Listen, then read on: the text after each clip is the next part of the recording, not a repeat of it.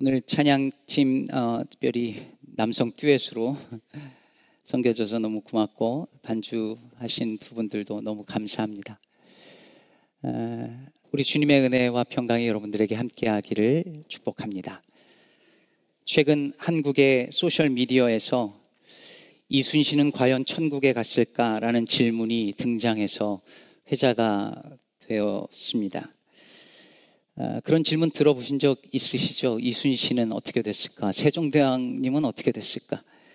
사실 제가 학생 시절에 자주 묻고 듣던 질문이었는데 그게 다시 등장한다는 사실이 당황스럽기도 하고 재밌기도 했습니다.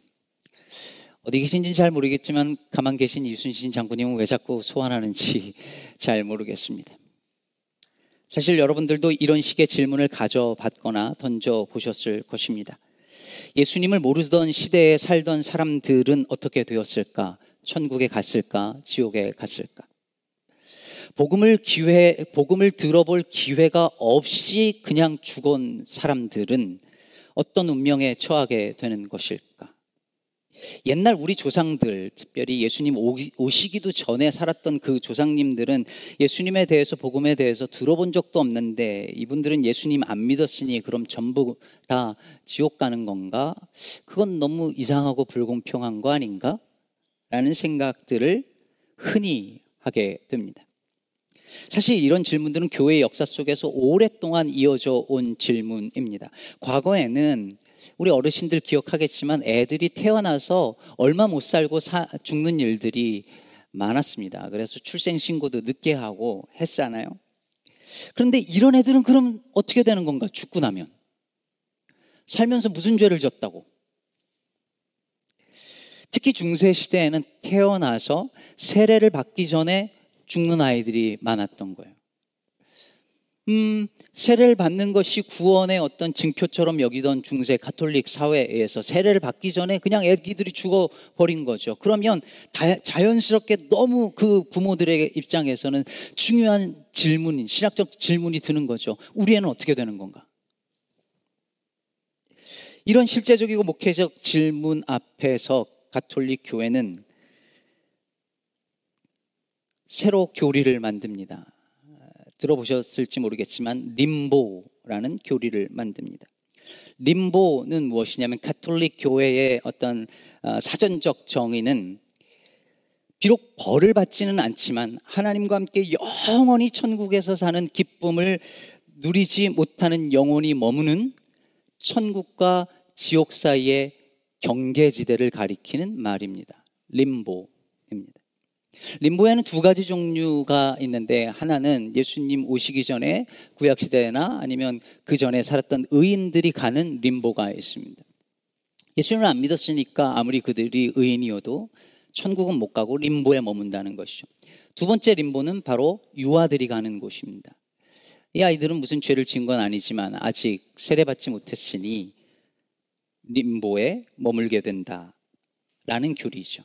물론 가톨릭 교회 안에서도 이 교리가 오랫동안 논쟁이 되어 왔고 최근에는 어, 가톨릭 교회가 이 교리를 포기했다, 폐지했다라는 이야기도 있지만 사실 폐지했다기보다는 이에 대한 새로운 신학적 해석이 나온 것 같아 보입니다.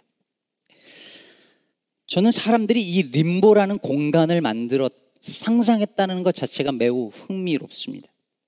완전히 천국에 갈 수는 없지만 그렇다고 지옥에 갈 사람들은 아닌 것 같은 그 사람들이 머물 수 있는 공간을 가정했던 거죠. 하나님께 완전히 내쳐진 것은 아니지만 그렇다고 완전히 받아들여지지 않은 사람들이 가는 공간. 물론 우리 개신교인들은 림보를 믿지 않습니다. 사실 저도 저도 사후 세계의 어딘가에 림보라는 공간 그런 경계지대가 있다라고 하는 것을 믿지도 않고 거기에 대해 큰 관심도 없습니다. 하지만 저는 사후 세계에 있을지도 모르는 림보에 대한 관심보다 현실 세계에서 존재하는 림보에 관심이 있습니다. 우리 안에 보이지 않게 때론 보이도록 존재하는 림보 말입니다. 그게 무엇일까요? 오늘 본문 말씀은 다윗과 압살롬의 이야기이죠. 모르는 분들을 위해서 잠깐 요약을 해보면 다윗에게 많은 아내와 그리고 자녀들이 있었죠. 그런데 다윗이 자신의 부하의 아내였던 바세바를 겁탈하고 우리아를 죽인 이후에 하나님께서 말씀하신 그대로 그 자식들 안에 피비린내 나는 배신과 간통과 살인이 벌어집니다. 다윗의 아들 암논이 자신의 배, 그 배달은 아버지의 딸이었던 다말을 겁탈하고 버리죠. 다말은 이에 울고 슬퍼하며 공의를 호소하지만 다윗은 자기 아들 암론에 대해서 분노하는 것에 끝나고 아무런 조치를 취하지 않습니다. 딸을 위로하지도 어떤 조치도 취하지 않죠. 그게 사실은 문제였습니다. 그래서 다말의 오빠 압살롬이 그 자신의 사촌인 아, 배다른 형제인 이 암론을 잔치에 초대해서 암살하고 도망을 가버립니다. 그리고 세월이 흘러서 3년이 지난 거예요. 13장 38절에 39절 보면 압살롬이 도망하여 그 술로 가서 거기에 산 지 3년이라 다윗 왕의 마음이 압살롬을 향하여 간절하니 암노는 이미 죽었으므로 왕이 위로를 받았음이더라. 그래서 위로받았다는 말은 무엇이냐면 암노는 어차피 죽은 아들인 거예요. 3년이 지나니까 암론을 향한 마음이 이제 조금씩 옅어지고 대신 도망간 압살롬이 그리워진 거예요. 그런데 왕이니까 이 상황에서 내 아들 데리고 할 수 없는데 부하였던 요압 장군이 그 마음을 눈치를 챈 거죠. 그래서 어찌어찌 해서 압살롬을 데리고 구술 땅에서 예루살렘 수도로 압살롬을 데리고 옵니다. 그때 다윗이 24절에 보듯이 이렇게 말을 하죠. 그를 그의 집으로 물러가게 하여 내 얼굴을 볼 수 없게 하라. 아끼는 아들이니까 멀리 있던 그 아들을 불러 와서 예루살렘 집에 오긴 했지만 그렇다고 왕궁으로 내 얼굴을 볼 수 있는 곳으로 오게끔은 할 수 없다. 왕자의 지위를 회복시켜 줄 수는 없다는 것이죠. 사실은 왕위에 그가 오르는 것을 견제한 것이었을 것입니다. 그래서 28절에 보면 압살롬이 이태 동안 2년 동안 예루살렘에 있으되 왕의 얼굴을 보지 못하였으므로 라고 말합니다. 압살롬은 아버지가 있는 곳 근처까지 왔지만 아버지 얼굴을 볼 수 없었어요. 그리고 2년을 그곳에서 머뭅니다. 아버지께로 가지도 못하고 그렇다고 아버지로부터 멀어지지도 못합니다. 완전히 받아들여진 것도 아니고 완전히 내쳐진 것도 아닙니다. 림보에 갇혀 버렸습니다. 저의 견해만이 아니라 저명한 구약학자 월터 브루그만은 압살롬이 림보 상태에 놓였다라고 말합니다. 벌을 받지는 않지만 그렇다고 완전히 용서받지도 않고 완전히 환영받지도 못하고 받아들여지지도 못하는 상태로 그 림보에 살게 된 것이죠.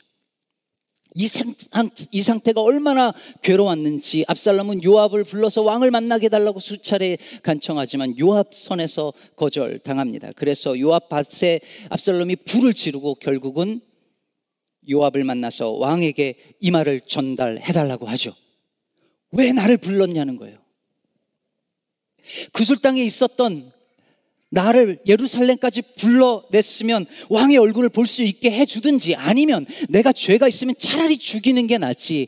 이것도 아니고 저것도 아닌 이 상태에서 머무는 것은 차라리 죽는 것만도 못하다라고 말하고 있습니다. 견딜 수 없다는 것입니다. 천국과 지옥도 아닌 이곳에서의 삶을 견딜 수 없다 말합니다. 여러분 한번 생각해 보시죠. 죄악과 죄책감 속에서 살던 우리를 하나님께서 불러주셔서 용서해 주셨다고 하는 이야기를 듣고 하나님 앞에 나왔는데 하나님께서 잠깐 거기 스탑 너는 거기까지 더 이상은 올 수 없다라고 한다면 어떨까요? 용서받았는 줄 알았는데 그렇다고 사랑받는 건 아니라고 말씀하시면 어떨까요? 받아들여지긴 했는데 풀리 받아들여진 건 아니라고 말씀하신다면 어떨까요? 금을 긋고 딱 너는 여기까지야. 너의 죄를 생각해봐. 여기까지 온 것만으로도 은혜야라고 말한다면 어떠실까요? 여러분, 하나님은 그런 분 아니시잖아요. 결코 그렇지 않습니다. 우리를 향한 하나님의 은혜는 베풀다가 많은 그런 은혜 아닙니다. 용납하되 선을 긋는 그런 용서와 사랑 아닙니다. 용서하되 반만 용서하는 분 아닙니다. 너는 내 곁으로 오고 너는 한 걸음 떨어져 있어라고 말씀하시는 분 아닙니다. 제가 믿는 하나님은 죽게 나오는 모든 이들에게 등급을 매기지 아니하시고 레이블 붙이지 아니하시고 차별 없이 사랑하시고 용납하시고 받아주시는 하나님입니다. 림보라는 단어가 교회 밖에서는 어떻게 쓰이는가 궁금해서 구글링을 해 보았습니다. 그랬더니 여러 신문 기사에 이런 타이틀 기사가 눈에 띄었습니다. Many migrants left in legal limbo as US fails to file cases. We are in limbo. Venezuelan migrants deported from US. Migrants in limbo in Europe have the right to live in dignity. 그러니까 미국으로 혹은 유럽의 어떤 국가들로 이주해 왔지만 오기는 왔는데 온전히 받아들여지지 않아서 갇혀 있는 즉 들어가 살 수도 없고 그렇다고 다시 자기 국가로 돌아갈 수도 없는 처지에 놓여 있는 그 사람들을 가리켜서 림보에 갇혔다라고 말합니다. 여러분들 알다시피 얼마 전부터 텍사스 주지사가 일리노이주 그리고 뉴욕 등지로 이주민을 버스에 태워서 이송해서 보내고 있습니다. 지금도 시카고 지역에도 계속해서 오고 있습니다. 각이 지역의 어, 관련 단체들의 할당을 해서 보내는데 저희 시카고 이민자 보호교 네트워크와 어, 같이 하고 있는 하나센터에 20가정이 배당이 되었습니다. 가정만 20가정이고 임시 숙소에서 머물고 있습니다. 지금 옷이 없고 여러 가지 어려움을 겪고 있어요. 멕시코까지 임산부가 걸어서 오다가 유산이 되고 거기서 흘리기 피를 흘리기 시작한 것이 시카고까지 와서도 계속 피를 흘리는 상태로 있는 일들이 지금 우리 주변에서 벌어집니다. 그런데도 숙소 주변에는 이들을 내쫓으라고 시위하는 무리들이 계속해서 오고 있습니다. 이들 역시 림보에 갇혀 버렸습니다. 저는 오늘날 그리스도인들이 물어야 할 질문이 있다면 그것은 이순신 장군은 천국에 갔을까? 복음을 듣지 못하고 죽은 이들은 천국에 갔을까? 지옥에 갔을까?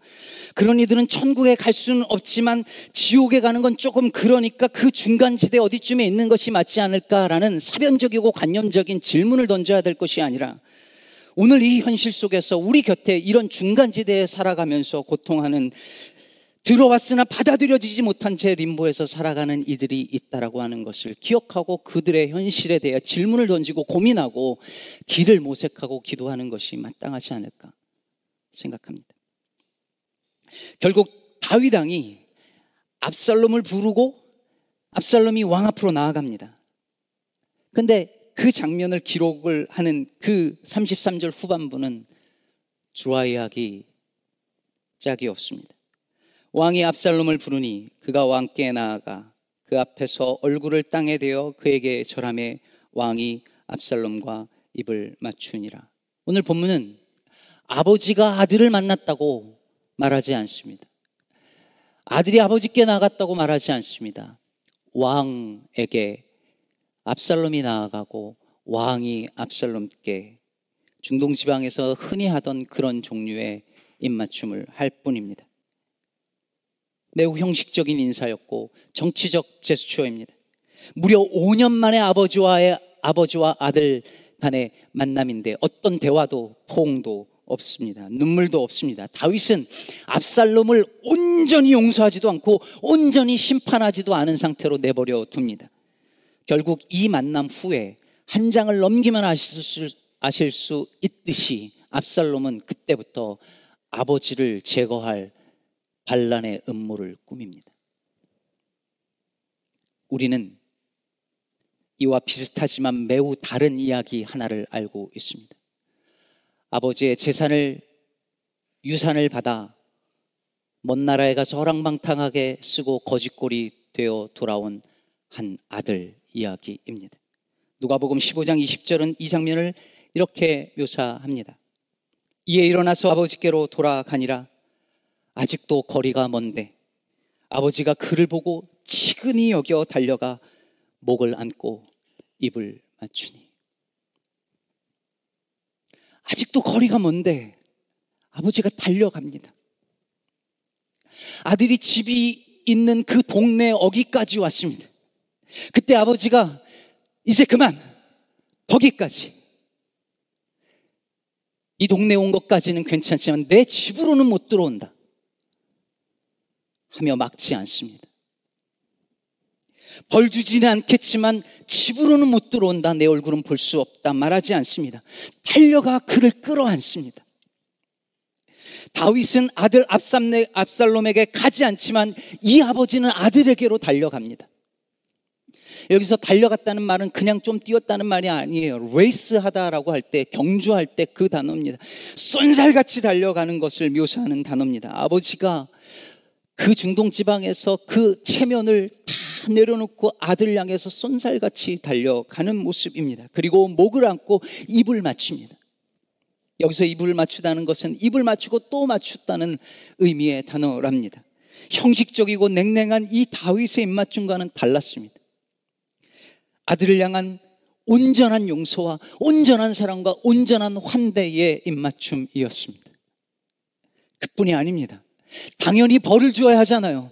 그런데 당연히 벌을 줘야 하는 시점에서 아들을 위해서 잔치를 베풉니다. 벌만 안 줘도 어마어마한 사랑이라고 사람들이 칭찬할 텐데 그 순간에 상을 차리고 잔치를 벌입니다. 넘치는 사랑이었습니다. More than enough. 사랑하는 여러분, 이것이 우리가 받은 하나님의 사랑입니다.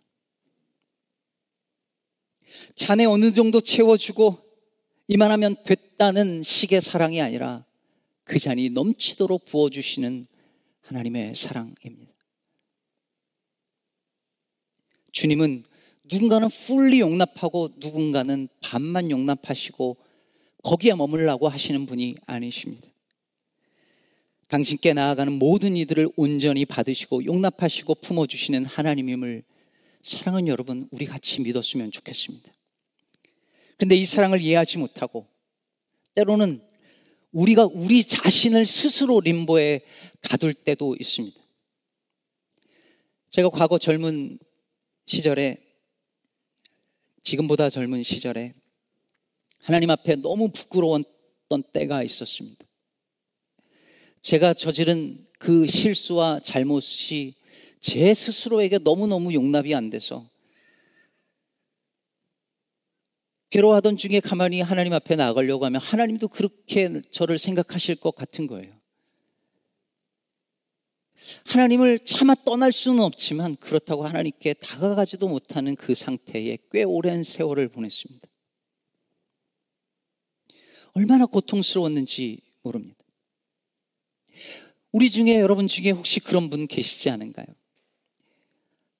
하나님을 떠나버릴 수는 없지만 근데 내 상태를 생각하고 하나님이 어떤 분인지를 생각을 할 때 하나님께 가까이 가기가 쉽지 않은 그 상태. 그래서 그 자리에 그, 그 중간지대에 나 스스로를 가두고 오도 가도 못하는 상태로 수년, 수십 년을 보내고 있는 사람들은 혹 없을까요? 우리는 하나님을 생각할 때에 탕자의 아버지처럼 생각하는 것이 아니라 압살롬의 아버지 다윗처럼 하나님을 생각하고 있는 건 아닐까요?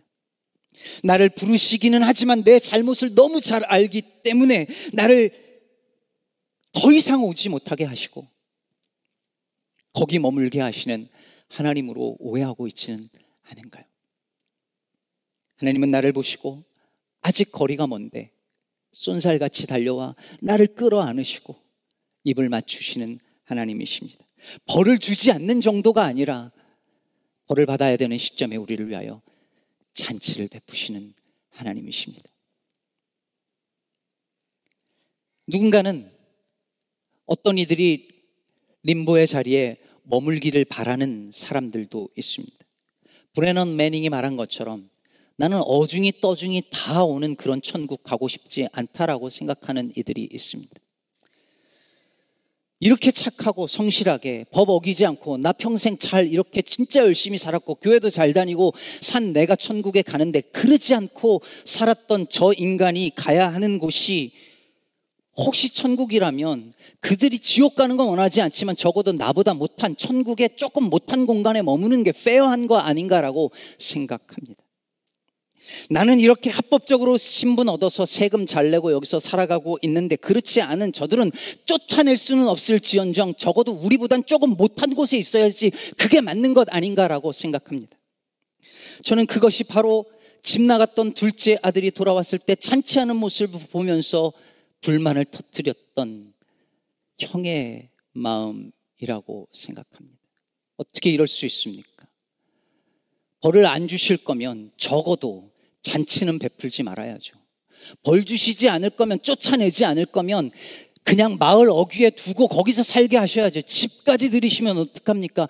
또 다시 아들이라 칭하시면 어떡합니까? 잔치가 말이 됩니까? 왜 그들이 우리들 가운데 하나가 되어야 합니까? 형의 마음으로 살아가는 것이 저와 여러분의 마음 아닐까요? 그 말할 수 없는 은혜와 사랑으로 온전하게 하나님 앞에 용납당하고 용서당한, 용서받은 그 은혜를 받고도 말입니다.